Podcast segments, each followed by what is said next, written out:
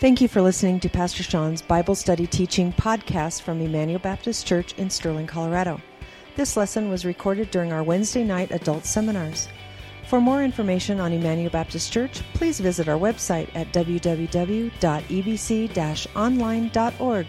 Now, here's Pastor Sean. All right, so we're going to look at hopefully two, the last two churches in Revelation, like the full book of Revelation, but we're going to look at Philadelphia and Laodicea. So let's first of all look at um, the church at Philadelphia.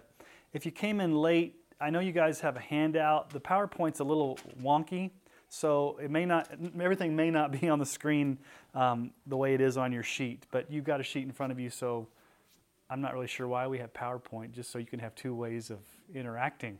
So, all right, well, let's talk, let's read um, chapter 3, starting in verse 7, the church at Philadelphia. And to the church, or to the angel of the church in Philadelphia, write the words of the Holy One, the true One, who has the key of David, who opens and no one will shut, who shuts and no one opens. I know your works. Behold, I have set before you an open door, which no one is able to shut. I know you have but little power, and yet you've kept my word and have not denied my name. Behold, I will make those of the synagogue of Satan who say that they are Jews and are not, but lie. Behold, I will make them come and bow down before your feet, and they will learn that I've loved you. Because you've kept my word about patient endurance, I will keep you from the hour of trial that is coming on the whole world to try those who dwell on the earth. I'm coming soon. Hold fast what you have so that no one may seize your crown.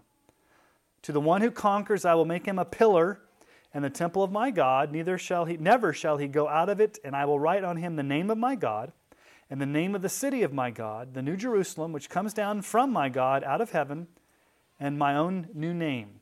He who has an ear, let him hear what the Spirit says to the churches. All right. Since I wasn't here last week, just a little bit of review. Each of the letters has seven parts. We start out with the introductory address just to the angel of a church in Philadelphia. What does history teach us about Philadelphia? It was strategically located on the Roman imperial postal route and it earned a nickname, Gateway to the East. Now, in America, what city is the gateway to the West? Anybody know? St. Louis. You got the St. Louis Arch. This was the gateway to the East. It was very important for commercial trade. Um, literally, it was the city with the open door. It was an open door of trade.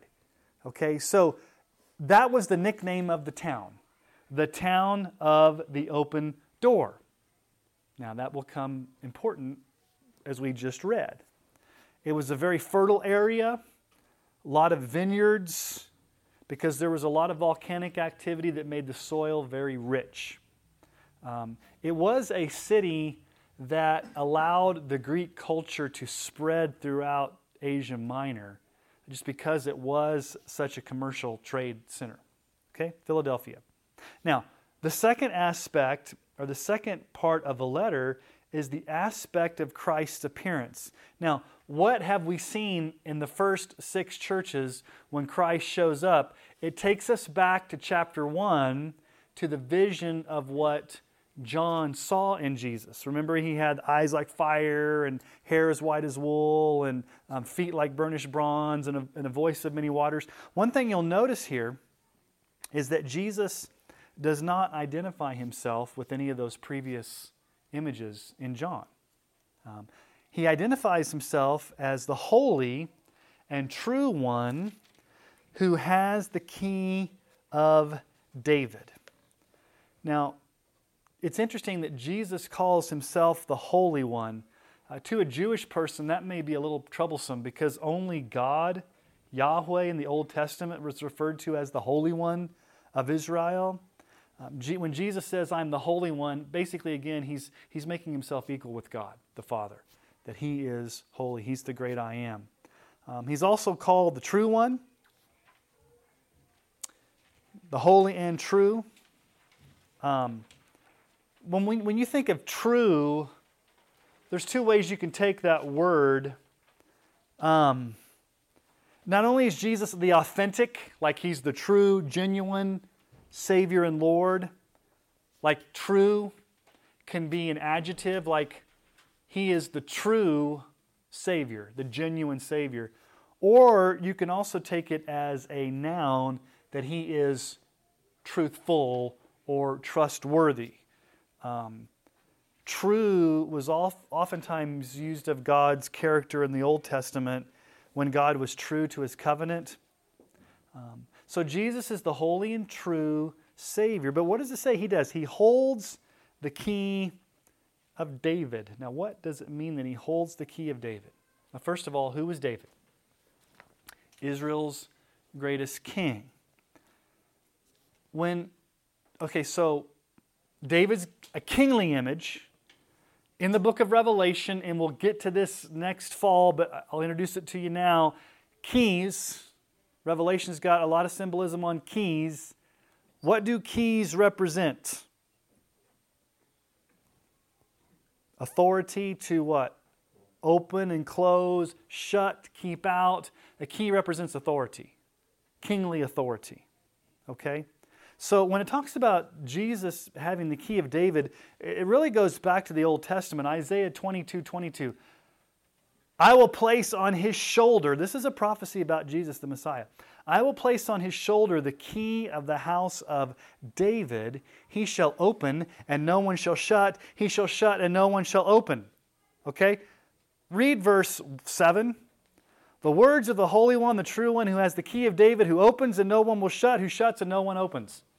That's almost a direct quote from Isaiah 22 22. Now, what does it mean? What's the significance of Jesus having these keys, the kingly keys of David? Why is he opening? What does it mean he opens and shuts and shuts and opens? Okay, here's what was going on in that culture. Notice who he addresses there in verse 9. He talks about the synagogue of Satan again. We've already seen that. False teachers who were Jewish, who were in the synagogue system in the town of Philadelphia, what they were doing was this. In the town of Philadelphia, the Christians were being barred entrance into the Jewish synagogue. Basically, they were being kicked out of the Jewish synagogue because they were coming to faith in Christ. Literally, in the mind of a Jewish person, they were being shut out of the house of worship. And Jesus says, listen, it's not the Jewish synagogue system that gives you connection to God, it's through me. You may be getting kicked out of the synagogue, but ultimately, I'm the one who has the authority to let people in and let people out. Okay? What did Jesus say about himself in John 10? I am the gate or I am the door. Okay, he holds the keys, he's the gate. What Jesus is basically saying is, I have the kingly authority to determine who gets into heaven and who doesn't, and it comes through me as the door. I hold the keys. Okay? Now, there's a little spiritual evaluation here. Is normally at this time, Jesus would say, I know your works, I know where you live, um, he says that in verse 8 I know your works, but then he doesn't go on to say what their works are. Notice what he says Before I've set before you an open door which no one is able to shut. Okay, I set before you. Now, what did I say Philadelphia was known? What was the nickname of Philadelphia? The city of the open door. That was their nickname. And Jesus says here, I've set before you an open door. Now, what is this open door? What's he talking about? It's the, it's the imagery of the gate, the imagery of the only way. Jesus is the only way, He's the only door, He's the only one who, who you can have an access to God through. And if, as you come in repentance and faith to Christ, He's going to shut you into Himself. He's going to close that. Like, so think about it this way if salvation's a door, and you go up to the door, you can't get into the door by your good works. Only by grace alone, through faith alone, in Christ alone, can you have salvation. Once Christ opens that door by grace and you're allowed into his presence, he shuts the door behind you, and, and it means that you'll never go back to your old life. It's kind of a picture of eternal security. Once you're in salvation, you're always secure in there. And here's what Jesus is saying, especially in these seven churches, because of all the heresy, all the persecution. Basically, what Jesus is saying is this no human government, whether it's the Roman Empire, no heretical sect, whether it's the Nicolaitans, no false teacher, no Roman government, no human power can thwart Christ's sovereign purposes of ensuring that his people will come to faith in him. Think about closed countries for a moment. Are there people coming to faith in North Korea? Yes. Is the government stopping them from coming? If God has his people scattered throughout all the nations, nothing is going to stop his people from coming to him. Jesus says, I'm the good shepherd.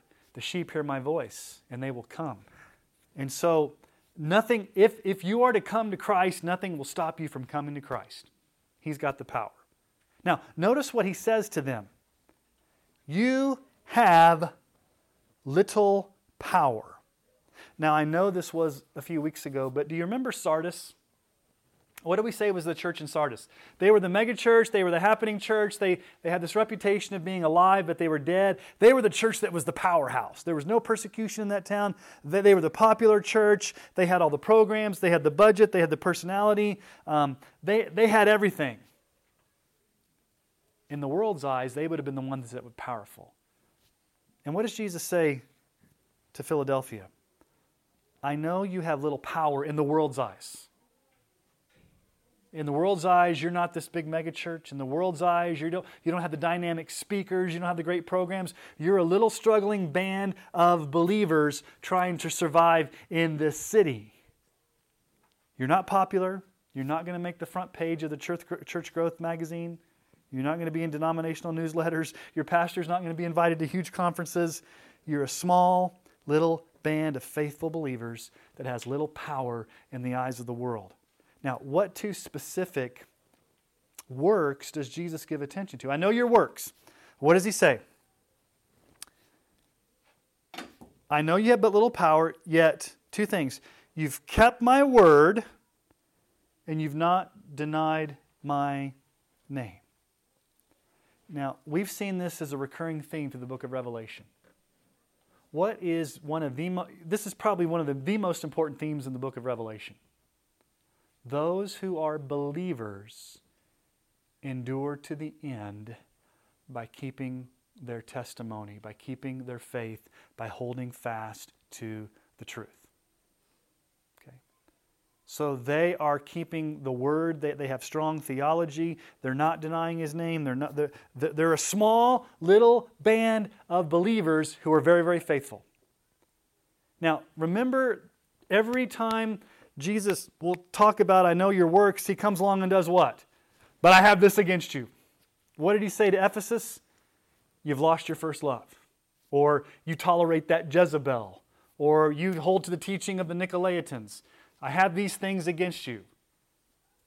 What words of correction or rebuke do you find here in Philadelphia? There are none.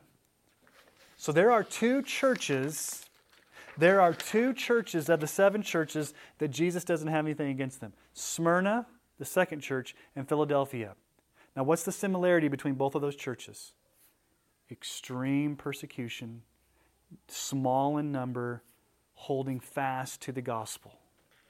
So, in the world's eyes, they may be relatively little, not significant, extreme persecution, but Jesus says, I have nothing against you. Okay? Now, what are the words of encouragement and exhortation that Jesus gives them? This is a little difficult to, um, to understand here. Smyrna and Philadelphia, evidently, both these churches had um, Jews who were not true Jews, I guess false Jews, that were part of the synagogue of Satan. Basically, what was happening was ethnic Jews in Philadelphia were raining down extreme persecution on the Christians. Okay? And what does Jesus say here in verse 9? Behold, I will make those of the synagogue of Satan who say that they're Jews and not, they lie, I will make them come and bow down before you. Now, what do we know about quote unquote ethnic Jews? And these are these are not these are false Jews, they're they're they're prideful Jews, they're persecuting the Christians basically in their pride and arrogance. This particular group, this is not all Jews, remember, this is just this particular group in Philadelphia these Jews here in Philadelphia thought they were God's chosen people. It's upon ethnicity and national identity. And they were saying, kind of like the Judaizers that we're looking at in Galatians. What, all right, so let's, let's, let's cross pollinate here, okay? Wednesday night, Sunday morning, the Bible comes together. Okay, so you guys tell me. We've, we've been in Galatians for a few months now. Who are the Judaizers? They're a group of Jewish quasi Christians who've done what? They've come to the Gentiles and said, What? You have to be circumcised, you have to have kosher diet. They're adding on to grace alone requirements. And what does Paul say? Let him be, let him be damned to hell. I mean, let, I mean, Paul doesn't pull any punches. Okay? So there are ethnic Jews who are putting pressure on Gentiles, and maybe these are, these are converted Jews, we don't know, but basically they're saying that the only way to truly have a relationship with God is if you are an ethnic Jew. Puts every one of us in this room out of, out of, out of hope, doesn't it? Unless you're all ethnic Jews. I, obviously, you can tell I'm not, okay? Unless his name is, you know, Sean Colstein or something like that, or, or I don't know unless the Jewish people were the O'Shaughnessy's back in the day in the old country. But um, so Paul, and we'll get to this in Galatians chapter 6, but, but Paul says this. He makes an interesting statement. In Galatians 6, 14 through 16, Paul says, Far be it from me to boast. What would Paul boast in? I'm a Jew. I'm a Pharisee. I've got the credentials. Far be it from me to boast except in the cross of our Lord Jesus Christ, by which the world has been crucified to me and I to the world. For neither circumcision counts for anything, nor uncircumcision, but a new creation. So what's he saying?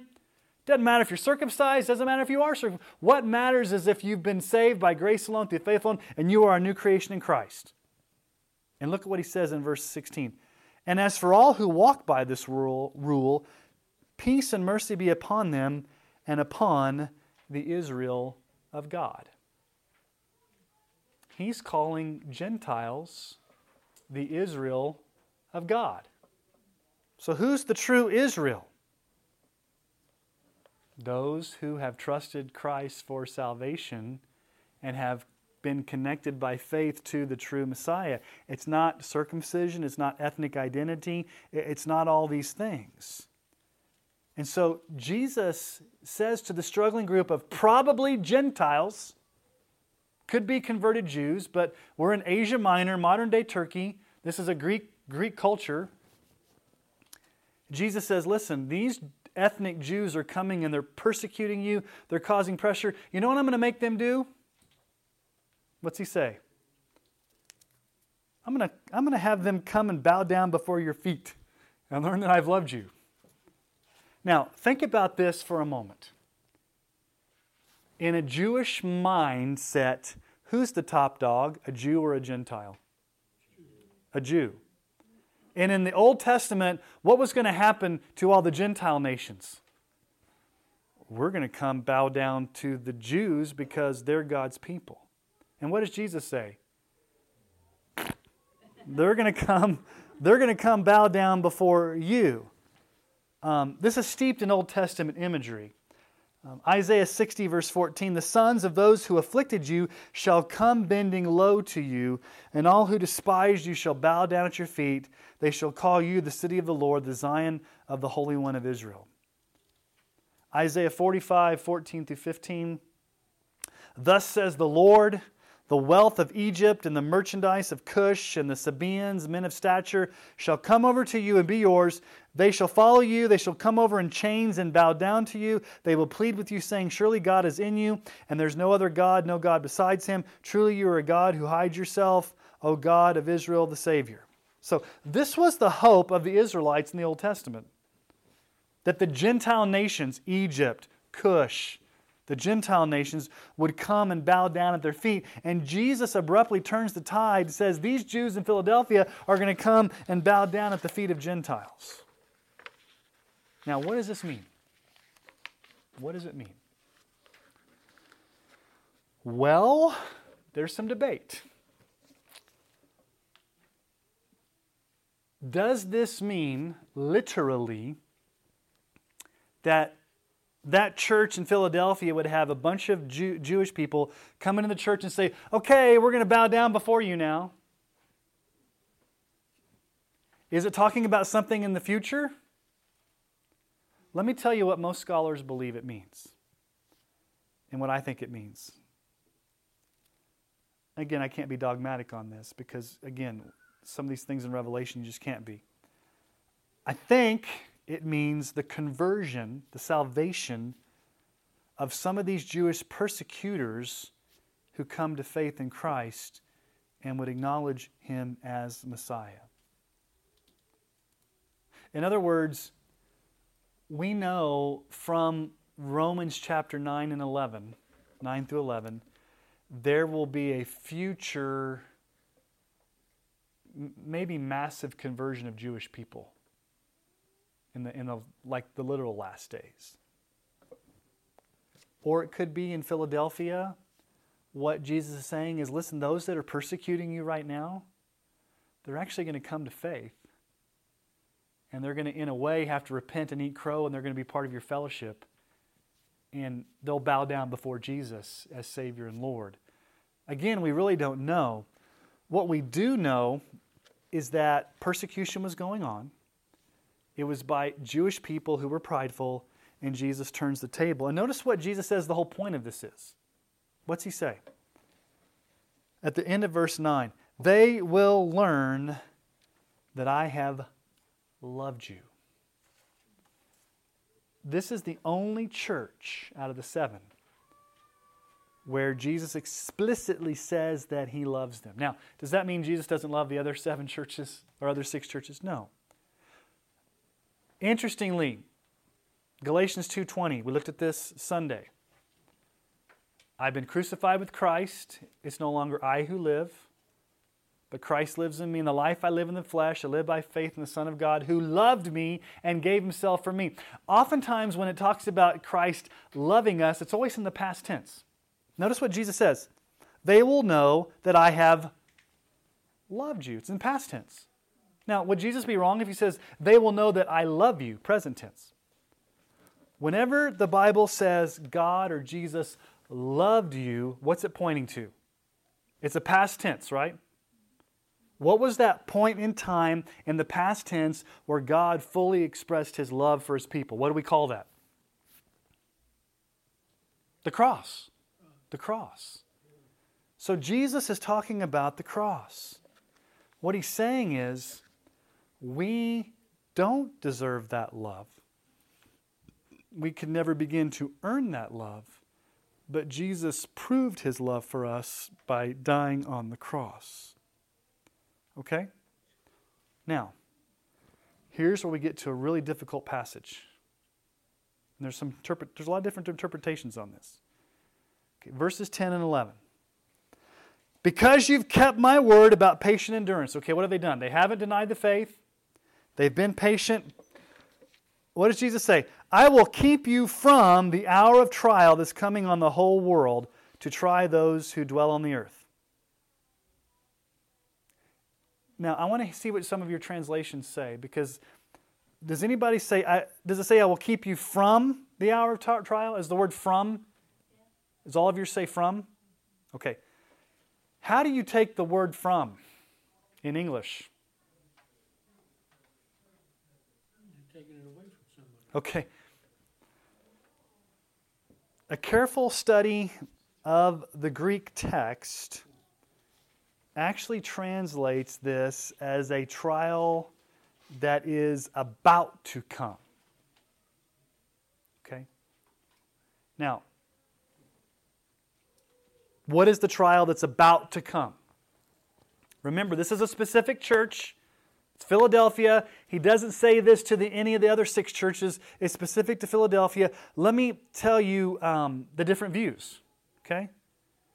If you're a dispensationalist, which, which I am not, but if you are a dispensationalist, and you don't, don't need to worry about the, the title, some commentators of the dispensationalist viewpoint see this as what they would call the Great Tribulation, that seven years of tribulation. They look at this as code language for a secret rapture of the church where the church will be taken out of that and won't have to suffer. Now, just let me ask you a question Does it say anything about a seven years? Does it say anything about a rapture? Is it said about all the other churches? It's just specific to that church. Okay? Now, here is the question with that little preposition from. So, it may be a great tribulation in the future, or it may be something that's a little bit more immediate to what Philadelphia is going to be going through. But the question becomes okay, is Christ promising deliverance from the trial or through the trial. Okay, so two prepositions. You guys tell me. We got from and we got through. There's a huge difference between those two words, right, in English. What does from indicate? You won't go through it, you will be protected out of it. What does through mean? You're going to go through it, but you'll be protected through it. Okay? there's a dispute over that little word in the Greek language.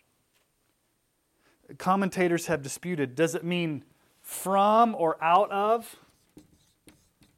Or does it mean through? Because depending on how you translate that, that makes a big difference, doesn't it?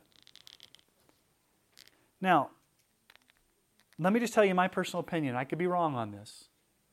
I don't personally see this as a future tribulation period because it's only limited to one church. It doesn't mention a seven years.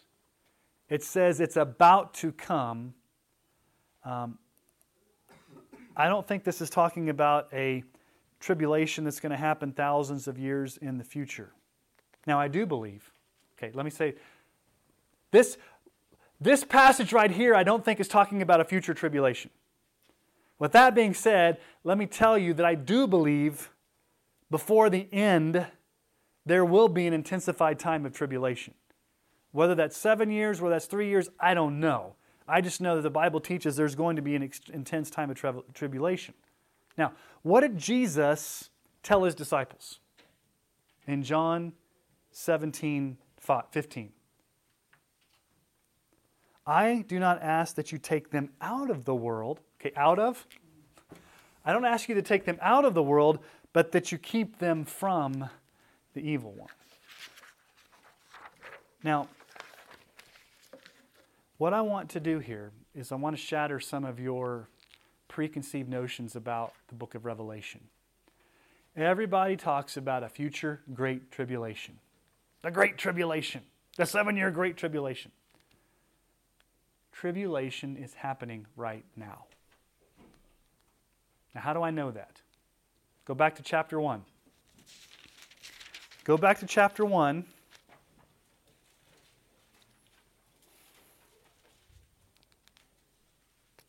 And look at verse 9.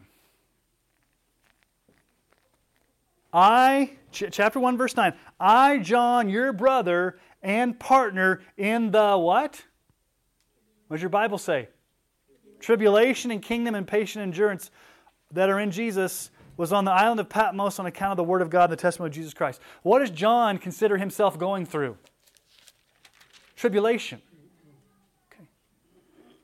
Since the fall of man in the garden, and until Jesus comes back and establishes the new heavens and the new earth, there's always going to be times of tribulation. Are there people in the world right now that are struggling persecution? Here's the problem with the way we as Americans read the book of Revelation. We've been conditioned because we've had so many freedoms for so long to think that we're never going to go through any type of suffering.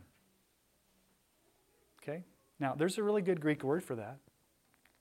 It's called baloney. Nowhere in the Bible do I ever see Christians being immune from persecution or suffering. Because there's people in the world right now that are experiencing extreme suffering. And if you look at the past 2,000 years of church history, there have been pockets of suffering. So no matter where you go in the world right now, there's going to be different intensities of tribulation. In America, we don't experience a lot of it, at least yet. Go to North Korea, go to the Sudan, go to Somalia, go to places like that. Ex Soviet Union, extreme tribulation. Now, with that being said, I think this is something that was going to happen to the Christians in Philadelphia specifically. And I think what it means here Jesus is saying, I'm not going to protect you from persecution, but I'm going to spiritually protect you through that persecution that you won't fall away. Okay? So if we're going to debate whether it's from or through, and again, we can't be dogmatic, I would take it through. I think what Jesus is saying is Philadelphian church, you're about to go through something pretty extreme. You're about to go through an intense period of tribulation. And I'm going to help you through it that you won't deny my name, that you won't fall away. Because remember, what did he say to Smyrna? I'm about to throw some, you know, the devil's about to throw some of you in prison. And Jesus says, You're not going to get out. You're, some of you are going to die for your faith.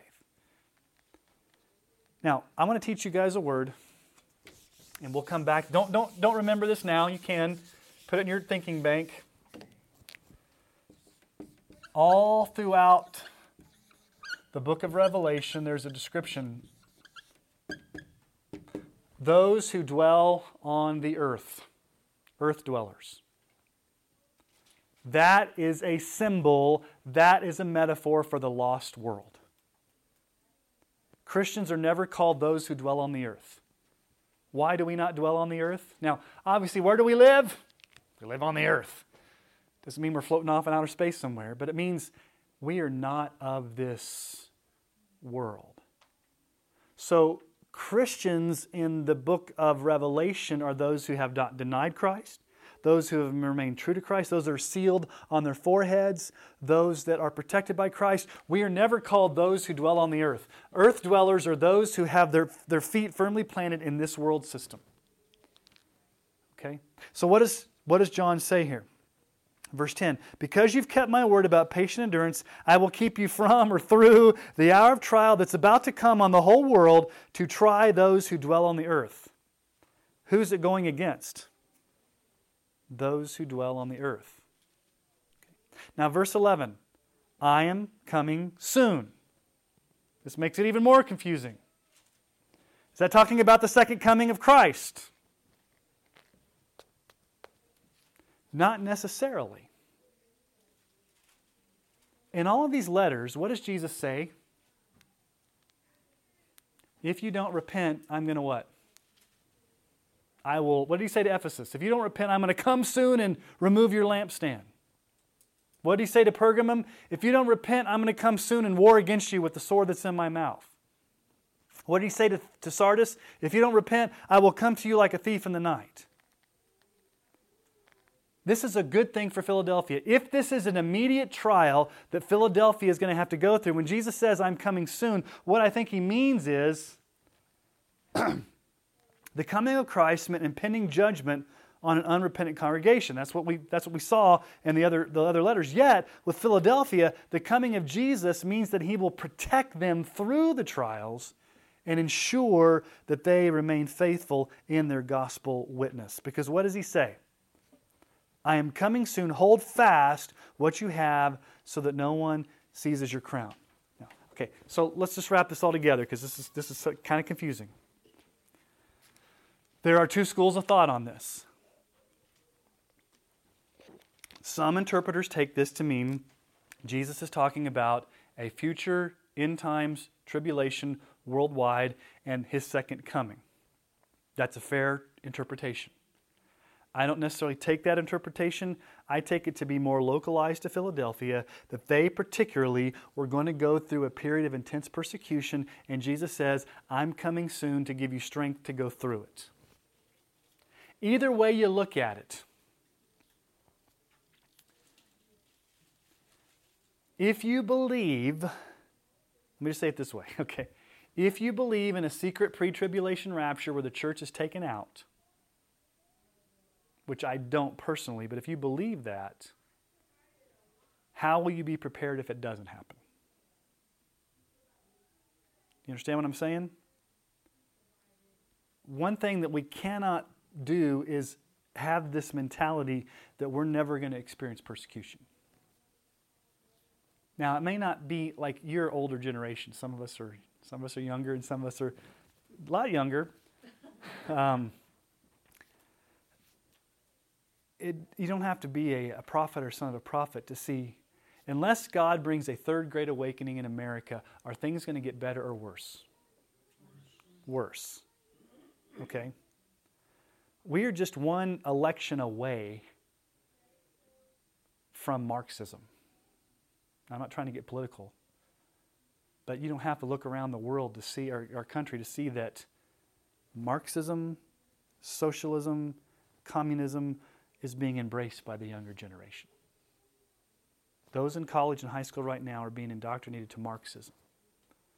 So that when it's time for them to be the leaders in charge of our nation, they've already bought it hook, line, and sinker. And by then, they will be opening themselves to a totalitarian state because that's just what they're used to. Group think. Not that far away from it conceptually. Okay. For far too long in the 50s, 60s, and 70s and 80s when things were going well, what was the theology? We got it good here in America. We're never going to suffer. We've got a place in society. You know, we're, we're, we're, we're stakeholders in the culture. For the most part, we have a Judeo Christian culture. Where's that now? It's gone the way of the unicorn. What? Six feet under? Okay. So, what I'm just trying to tell you is one of my, regardless of what you've, all right, let me, let me say it this way regardless of what you view about the end times, whether you believe in a pre trib rapture or not, whether you, take that, take your end times view away. One of my jobs as a pastor is to help you prepare for suffering and to suffer well. Whether that's through cancer, health, financial issues, or persecution. But what does Jesus promise here? I will help you through it. Okay? Now, let me just say this God and His sovereignty can sometimes take you out of it. He's more than capable of doing that. And praise the Lord when He does. And that's what we would hope for. But if God doesn't take you out of it, He will promise to be there with you through it. So, either way, you're never left on your own. You always have the promise of Christ being there for you. And remember who this church is. This is a church that has little power, major persecution, they're about to experience an extreme trial, and Jesus says, I'm coming to be there with you. And he has nothing against them. Okay? Now, what's the promise to the overcomer? This is an interesting thing because usually, like when Jesus says to the one who overcomes, I will give such and such, this has four things. Four, which is a lot. Four things. Jesus promises he'll do four things. Number one, and remember, I'm giving you guys some review. Almost every verse in Revelation takes you back to an Old Testament either prophecy, illusion, or reference. There are more references or imagery or, or symbolism in Revelation to the Old Testament than any other book. So, the problem sometimes that we don't understand Revelation is we don't know our Old Testament as well as we should. But hopefully, some of these images you'll understand. Okay, verse 12. To the one who conquers, remember that word's the word Nike, to the one who conquers, I will make him a pillar in the temple of my God. Okay, now does that literally mean we're going to be a piece of marble, concrete, you know, God's going to stick us in? All right, so what's the temple? What's the temple? The temple in the Old Testament was where God dwelt. What's a pillar? holds it up. Okay, in the analogy of what the Bible teaches, who's the foundation? Who's the cornerstone? Jesus. Jesus is the corner. Actually, the, Peter says he's the cornerstone and he's the capstone. He's the top and the bottom. And we are being built as spiritual stones into a, a royal house, a royal priesthood, a, a holy nation. Okay? Now, the church, Paul says in 1 Timothy chapter 3, verse 15, if I delay, you may know how one ought to behave in the household of God, which is the church of the living God, the pillar and buttress of what? Truth. Truth. Okay. Now, okay, so think, think in your imagery here. Okay. Think of the, all right, so I'm going to draw something here, okay? We're, we're talking the Greek world, right? You guys have seen Greek architecture. Okay, so you have like, think about the Parthenon. I mean, a lot of our, I don't know exactly what it looks like, but what is it? Okay, you got all these big steps come there, and, and a lot of our na- nation's monuments are, are, patterned after this Greek architecture. So you got this big, old, huge, massive structure, temple, and, and so here's the here's the capstone, here's the foundation. What are these things? Pillars. pillars. What do the pillars do? The pillars provide support. Okay? So when Jesus says, I will make you a pillar, in the household of God, it's a metaphor for stability and permanence. Basically, Jesus is saying, You're going to be forever permanently in my family. You're good uh, source of strength. Yes. Yeah, a good source of strength. Yeah. Now, here's where it's interesting to the city of Philadelphia. Faithful servants of the city of Philadelphia were sometimes honored by having a special pillar added to one of the temples and ascribed with their name. So if you went to a temple in Philadelphia, if you were a faithful civic person, uh, you know, a mayor or somebody and you know that served the city well, you would get your own name inscribed on a pillar. So to the city, that was a big deal. If you lived in Philadelphia, ooh, if I live in Philadelphia, my name's on the pillar, that means I was a faithful servant. Jesus takes an image from their culture and says, listen, it doesn't matter what a passing city puts your name on a pillar that's going to fall down. The most important thing is I'm, I'm not just going to write your name on the pillar, I'm going to make you into a pillar into my household. You're going to have permanence. Okay? It's the metaphor of being honored with eternal life. Look at verse look at this, the second half verse 12. Never shall he go out of it. Never shall he go out of what? The temple of my God. So once God, so think of the imagery. Once God sticks you in his house as a pillar, you ain't never coming out. okay? It's this permanence. Now, here's one thing I left out about Philadelphia. Out of all the cities in Asia Minor, it was the most susceptible to earthquakes. In AD 17, there was what we call the big one, okay, that leveled the entire city. The only things that remained from these earthquakes were the pillars. So, what is a pillar? So, think about this, guys. If an earthquake comes and shatters and destroys your whole town, is that a major trial? Yeah. Okay, that's a major trial. What's left? The pillars. So, what's Jesus saying here? No matter what you go through, if it's a spiritual volcano or a trial, because I've made you into a pillar into my house of God, you will never fall. I'm going to give you strength through it.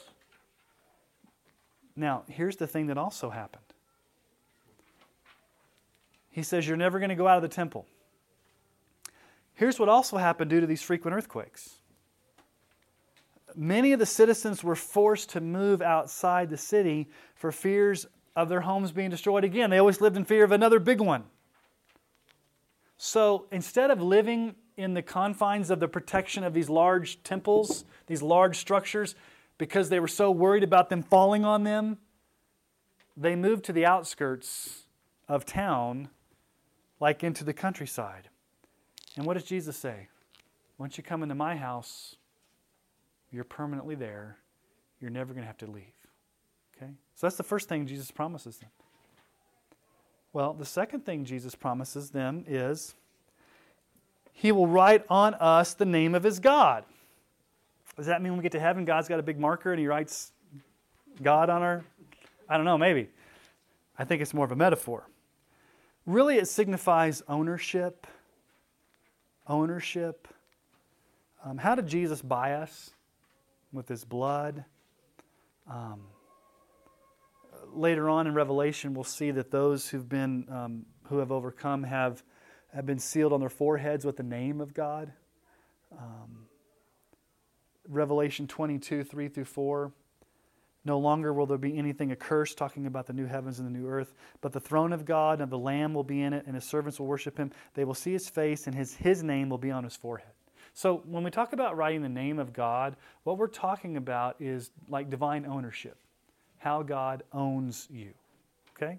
So number one, hey guys, so number one, you will have you'll be a permanent pillar in the household of God. Number two, he will write his name on you, showing ownership. Okay. Number three, do we have handouts for the? Do we have? Okay.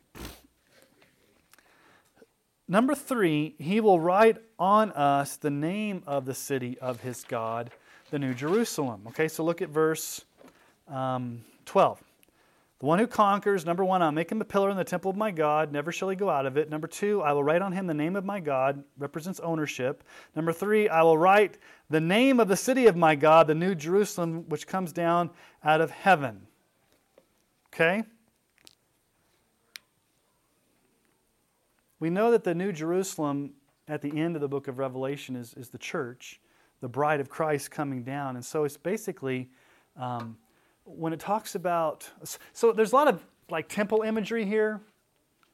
It's, it's talking about being part of God's family, part of God's household for eternity.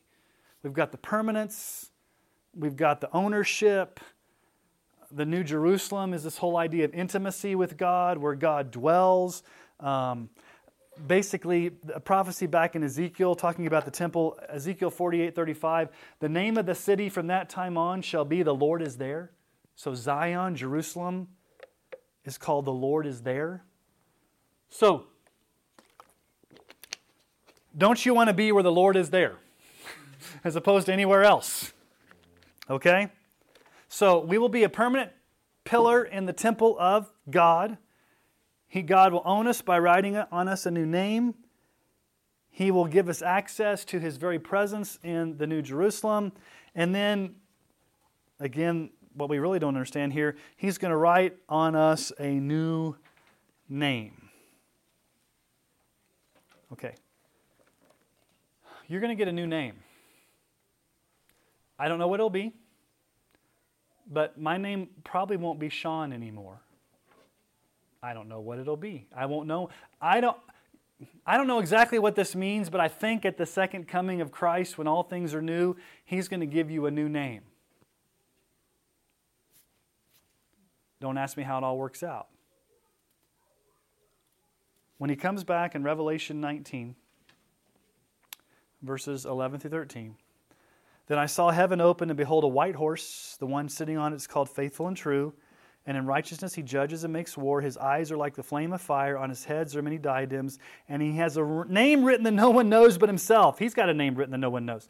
He is clothed, his, he is clothed in a robe dipped in blood, and the name by which he's called is the Word of God.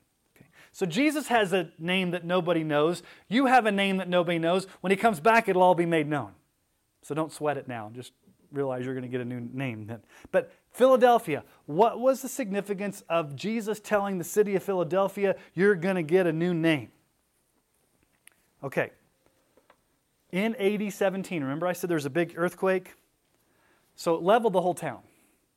Caesar used FEMA money, okay, of that time. He used disaster relief money to help rebuild Philadelphia, and he changed the name of the city to Neo Caesarea, New Caesar, or the city of the new Caesar.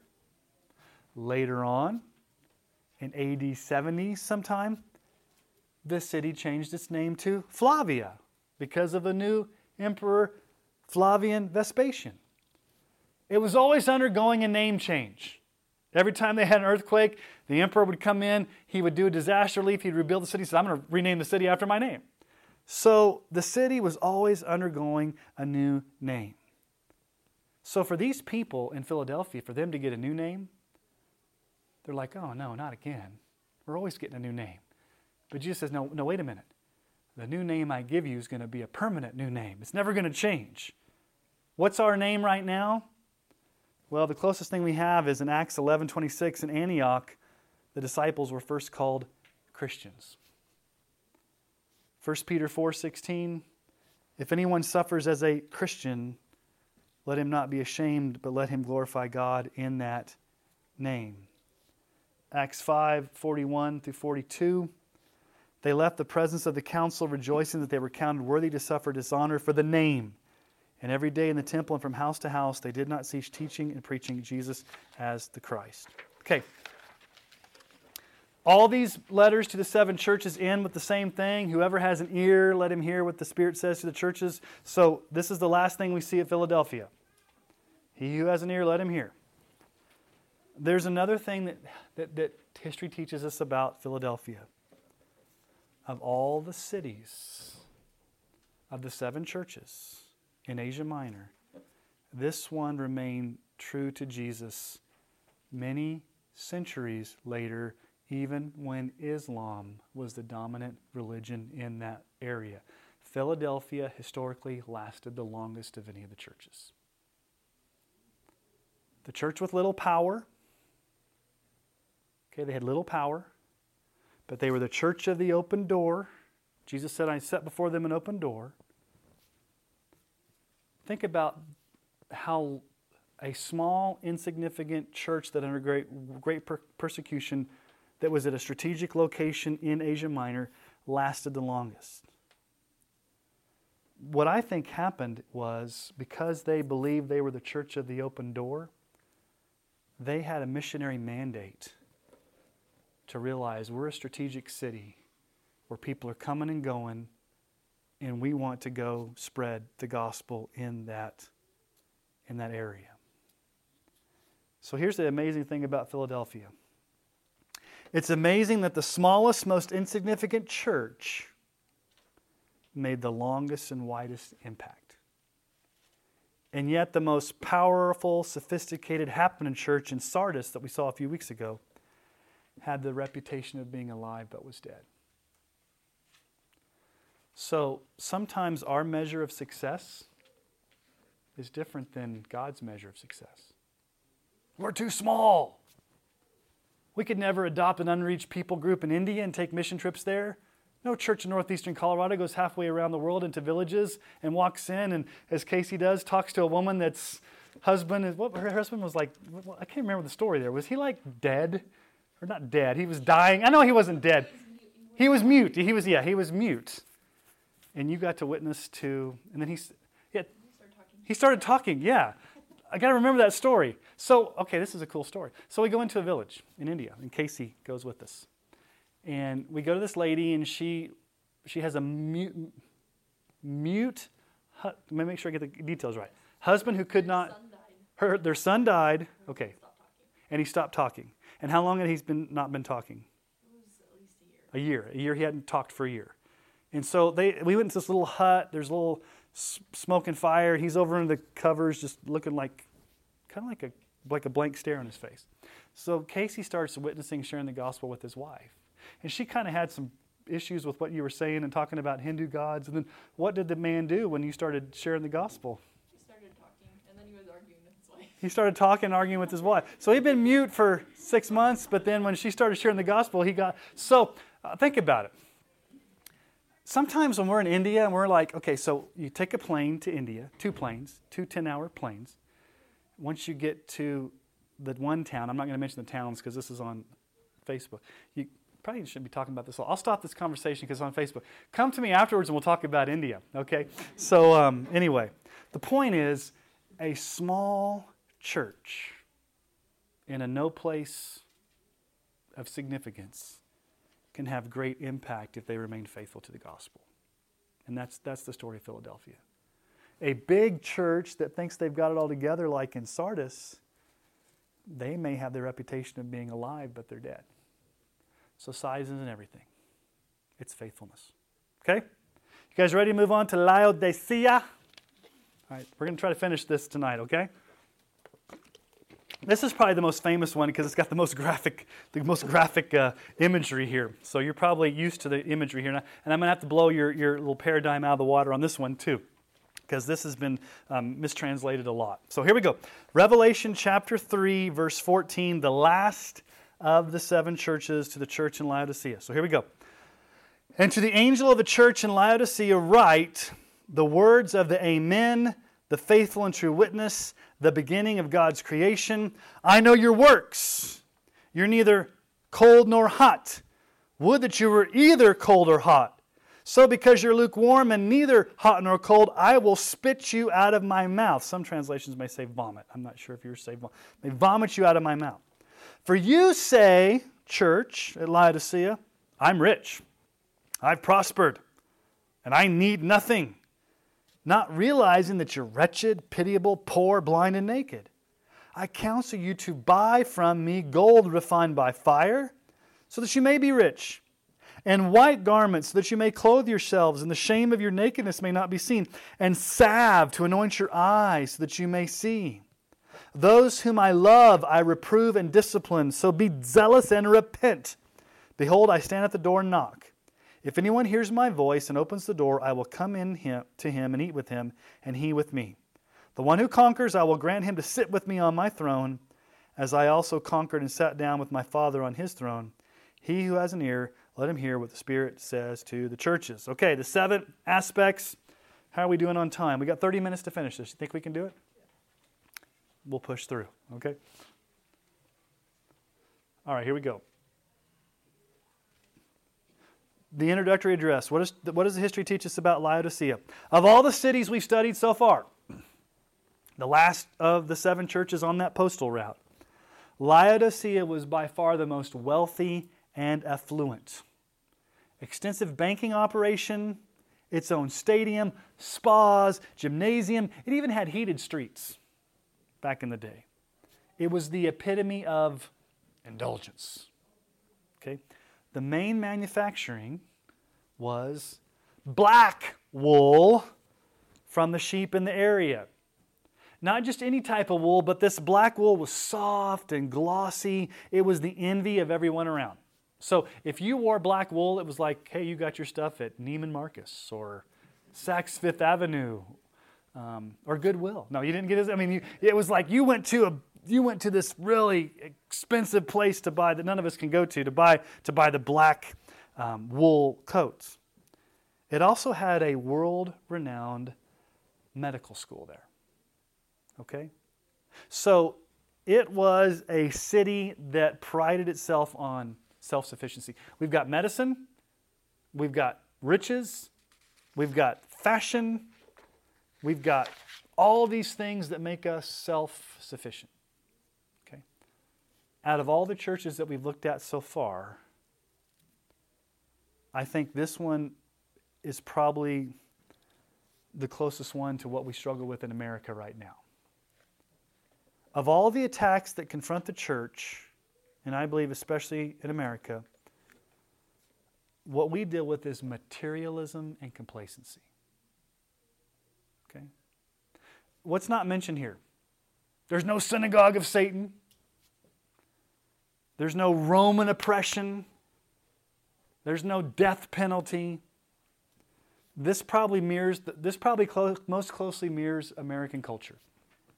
We are rich, we are self sufficient, we are prideful, we are complacent, we are materialistic, we don't need Jesus. We got it all figured out. Okay? So, how does Christ appear to them? What does Christ say? The words of the Amen Jesus refers to himself as the Amen. Now, when we say a prayer, what do we say? Amen. In Jesus' name we pray, Amen. Now, what happens if you don't say Amen? Does that mean your prayer doesn't go up? I forgot to say Amen. Okay. We, we think Amen means that that's how you end your prayers. Actually, the word means firm, sure, binding, strong foundation. What it means when Jesus says he's the amen, what Jesus is saying is, I'm not the end of your prayer, yes, but he's saying is, I'm certain. I'm the powerful, unchanging God. And he's also the faithful and true witness. We've seen this many times before that Jesus is the faithful and true witness. And so we also need to be the faithful and true witness. Now, the word witness is very key here. The word witness is key because Jesus is the ultimate witness, but who's he talking to? He's talking to Laodicea. They were the consummate bad witness. Now, I've said this before. You are a witness. Not, not an issue whether you're a witness. The question is, are you a good witness or a bad witness? Because somebody's watching you. If you claim, if, the, if you claim the, the name of Christ, you're either a good witness or you're a bad witness. And the issue in the book of Revelation, especially for Laodicea, they're not being a very good witness. Okay? All right, let's go to the spiritual evaluation. You got these famous words of Jesus You're neither hot nor cold. Now, take out your 21st century way of understanding that. What do you normally, the way this is normally preached is what? Hot's really good, cold's bad, right? You got to be on fire for Jesus. I'd rather you be on fire for Jesus or not on fire for Jesus, but don't be in the middle. Okay, that doesn't make a lot of sense. Do you want anybody to not be on fire for Jesus? Okay, so take out, okay, so in our modern day way we understand this, we automatically think what? Hot means good, cold means bad, so be hot. That's not what this means. And let me explain to you why. It's all about geography. Okay? There were the Tri Cities. Okay? If you had a map and you were to look at a map, you had Laodicea right there. Okay? To the north is a town called Hierapolis. And um, let's look here real quick. Uh, oh, yeah, Colossae. Yeah, Colossae, where the Colossian church was. So these three cities were in close proximity to each other. So Jesus is writing to Laodicea. Okay? Hierapolis is the closest city to the north, Colossae is the closest city to the south. What do we know about Hierapolis and what do we know about Colossae? Well, let me explain that to you. Okay? Laodicea, for all of its wealth and opulence and materialism, it had a terrible water supply, which was a source of public embarrassment. Um, they tried to build aqueducts and dig wells and, and tried to do anything they could to get good, good drinking water, but they just couldn't. So think about how embarrassing that is. We are the richest, most powerful city in the area, and we can't get good drinking water, no matter how hard we try. So, what did they have to do?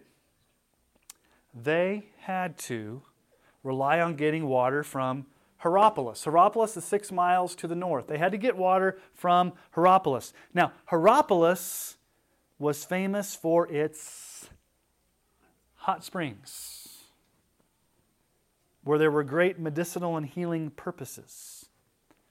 The hot springs in Hierapolis were laden with calcium carbonate, and by the time the water came from Hierapolis and it traveled down the aqueducts, to Laodicea, what would it taste like? How does hot water go when it travels six miles? Lukewarm, and if it's full of calcium carbonate, what, what does it take? It's like, have you ever had like, one time I went to the, the soda fountain when I was, I can't remember if it was like it, I think it was at Wendy's. I'm, no, no offense. I was like, I think I went to Wendy's one time.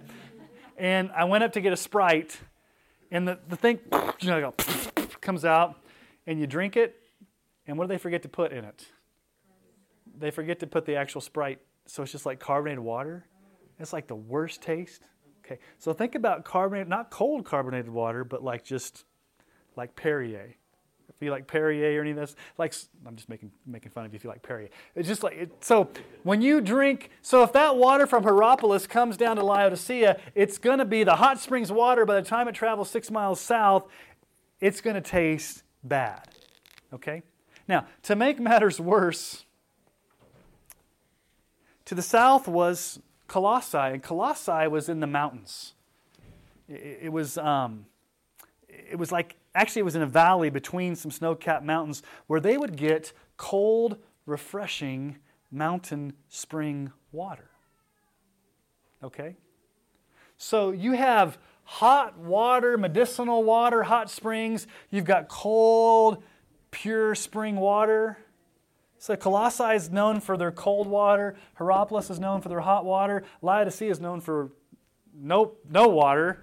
By the time it got, like, if they were to get water from Colossae, by the time it got there, it would be lukewarm. By the time it got from Hierapolis, it would not only be lukewarm, but it would taste really bad. So here's what Jesus is saying He's not saying hot's good, cold is bad. What he's saying to Laodicea is this the church in Laodicea is like its water supply. It's serving no purpose to the community. It has no value. In Hierapolis, the people benefited from their water because it was healing.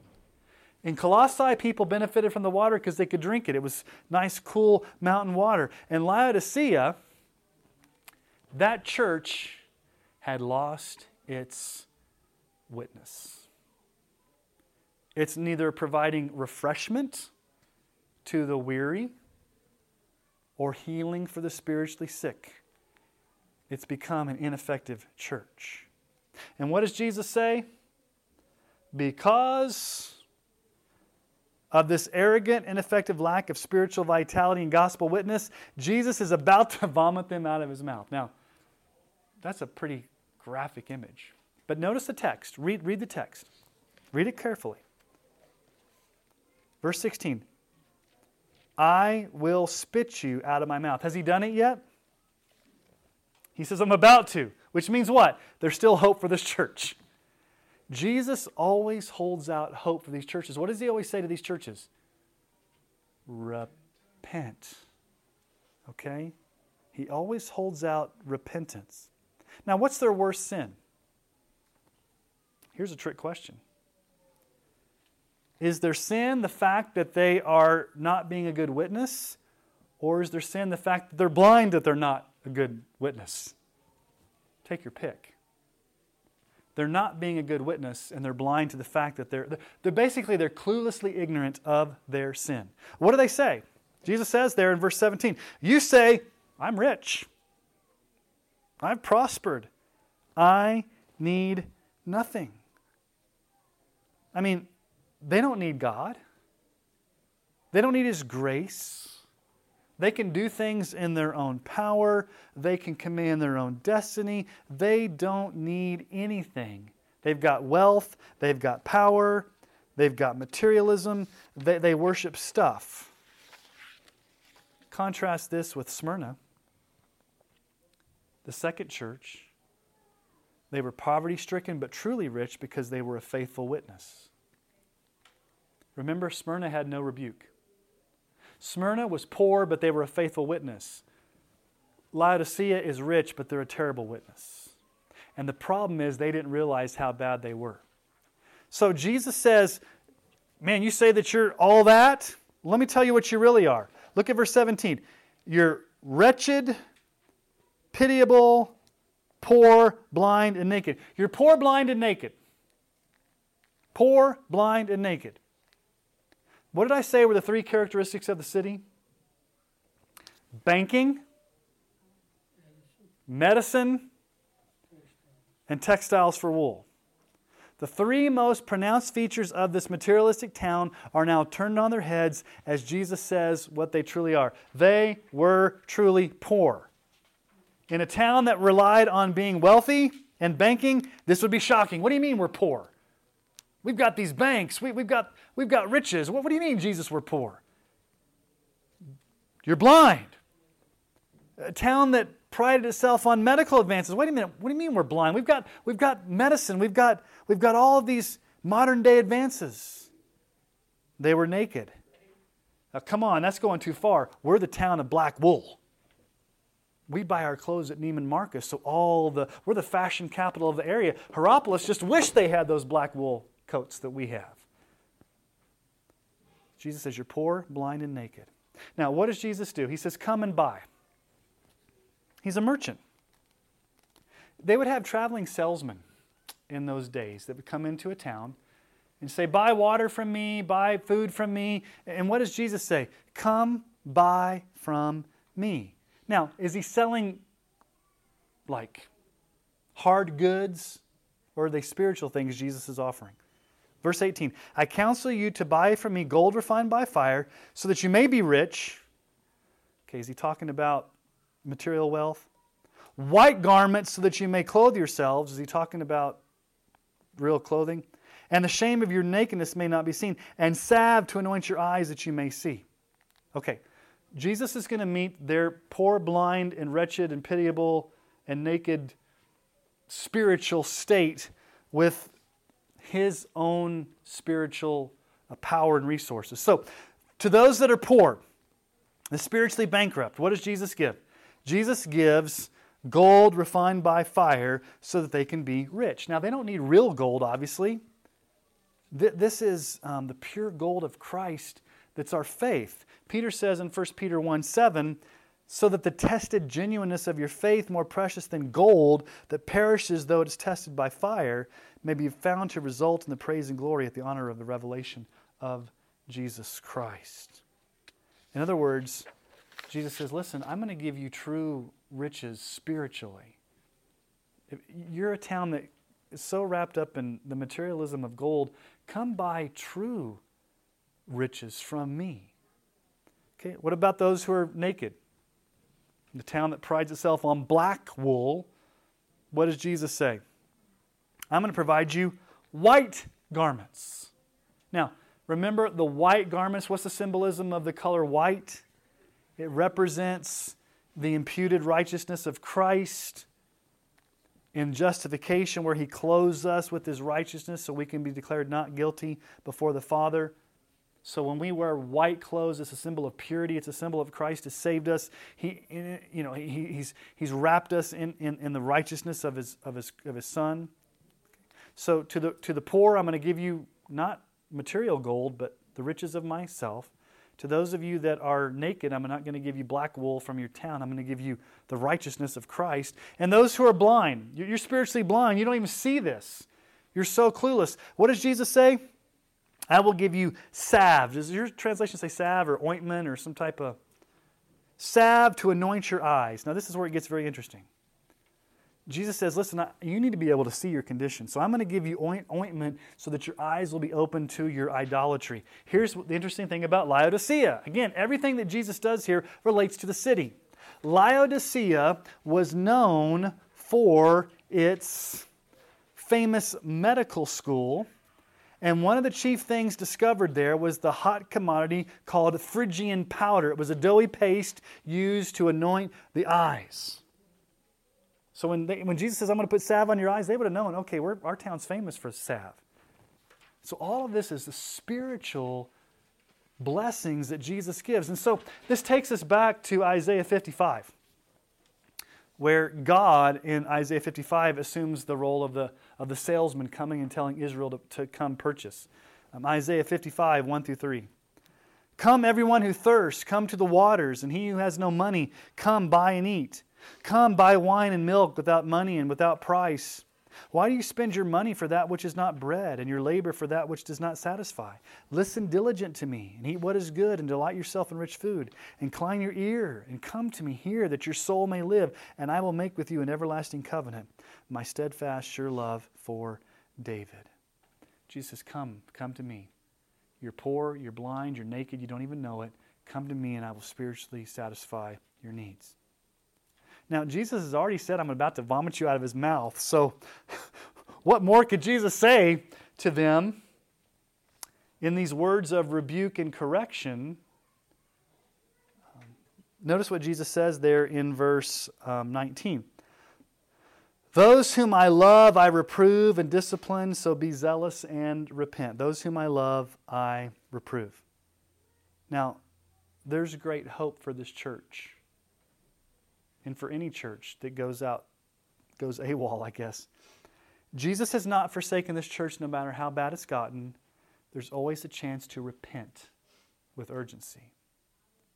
And sometimes if you don't repent, God will make you repent through discipline. Okay, Jesus says, I discipline those whom I love. This comes from Hebrews. Hebrews 12, 5 and 6. My son, do not regard lightly the discipline of the Lord, nor be weary when reproved by him. For the Lord disciplines the one he loves and chastises every son whom he receives. Okay, we're going to have to move quickly through here. Jesus calls them to, um, okay. I'm going to. I'm going to just teach it, and you can go back and I'm not going to go by this text, okay? Can I just teach it, and you guys can follow on later? Okay, because I'm getting confused on the way that the PowerPoint's not going the way. Okay, so let's just look at the scriptures. He says, Behold, I stand at the door and knock. If anyone hears my voice and opens the door, I will come in and eat with him, and he with me. This, sometimes people use this as an evangelistic text. You go, you go to a lost person, say, Jesus is just knocking on the door of your heart. If you just open the door, he'll come into your life. So just open, give Jesus permission to come into your life. I don't know if I want that kind of Jesus that I have to give him permission to come into my life. This is not Jesus out there knocking on the door of a lost person saying, Hey, I really want to come in and be your Savior. Who's he talking to? He's talking to a church. What has the church done? The church, in their pride, the church, in their arrogance, has basically said, Jesus, we don't want you here. We're locking you out of the church. So this church needs revival. So when Jesus says, I stand at the door, knock, and I'm going to come in and eat with you, eating was a very strong image of, of personal relationship. So what Jesus is saying is, church, you've become so prideful and you've shut me out. The only hope for you is for this renewed intimacy and revival that comes through fellowship with me. So open the door and let me back in. Okay? The promise to the overcomer. So I skipped a bunch of stuff there, just for the sake of time. Um, who's the ultimate conqueror? He says, I will grant him to sit on my throne. I will grant him to sit on my throne. I also conquered. I also conquered and sat down with my Father on his throne. To the one who conquers, to the one who conquers, to the one who conquers. Who's the ultimate one who conquered? What does Jesus say here? I conquered. Jesus is the ultimate one who Nike'd, who, who conquered. It's Jesus. He's the faithful witness. I'm trying to get to where we are so you guys. Okay. Jesus is the faithful witness who endured death on the cross. He overcame and conquered death. He rose again and he's now seated at the right hand of the throne of God. Philippians 2 6 through 11 tells us that. You can go back and read that. This is the future of the church that we will sit on thrones as co heirs with Christ. Now, you can go back and read those things. The command to listen. Here's where I want to bring it to a close. I know we went through Laodicea pretty fast, but I wanted to bring this to a close. For the past seven I'm at seven, maybe five weeks, we've looked at these seven churches. And so I wonder if, after studying these seven churches, we, as Emmanuel, have we truly listened? Notice it's he who has an ear, let him hear what the Spirit is saying to the churches. God is still speaking to us today about the state of our church in relation to these churches. So let's recap the seven churches. I'm going to give you just a summary statement about each church. I know that you can go back and read your notes. Um, Ephesus, the first church, they had great theology, great sound doctrine, but they had no passion. They'd lost their first love. They needed to rekindle the passion they had for Christ. Ephesus. Smyrna, they were the impoverished, the poor church, the persecuted church, the church where they were um, Jesus had nothing against them. Okay? Pergamum.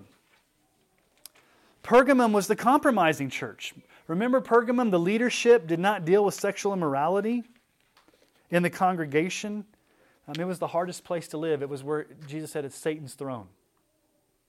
They didn't deal with um, sin in the life of the church. Okay? Thyatira was the seduced church with the false prophetess who tempted them to engage in worldly behavior. and not straight, stay true to God's word.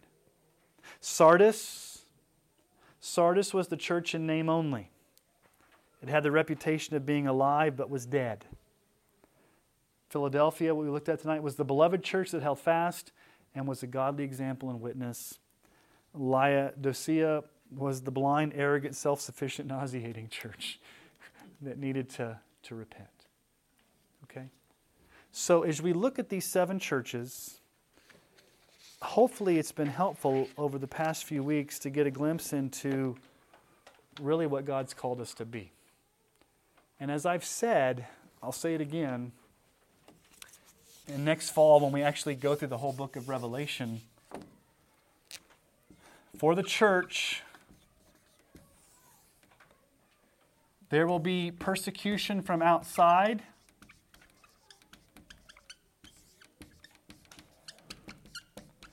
And there will be false doctrine and immorality on the inside. And both of these are pressures that can destroy a church. And as I've said it, sometimes it's easier to see the persecution coming from the outside.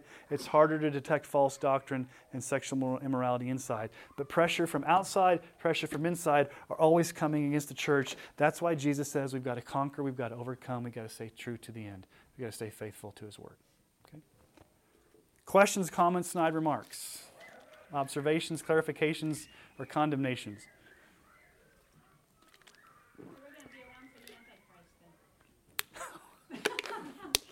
How do you know the Antichrist isn't around right now?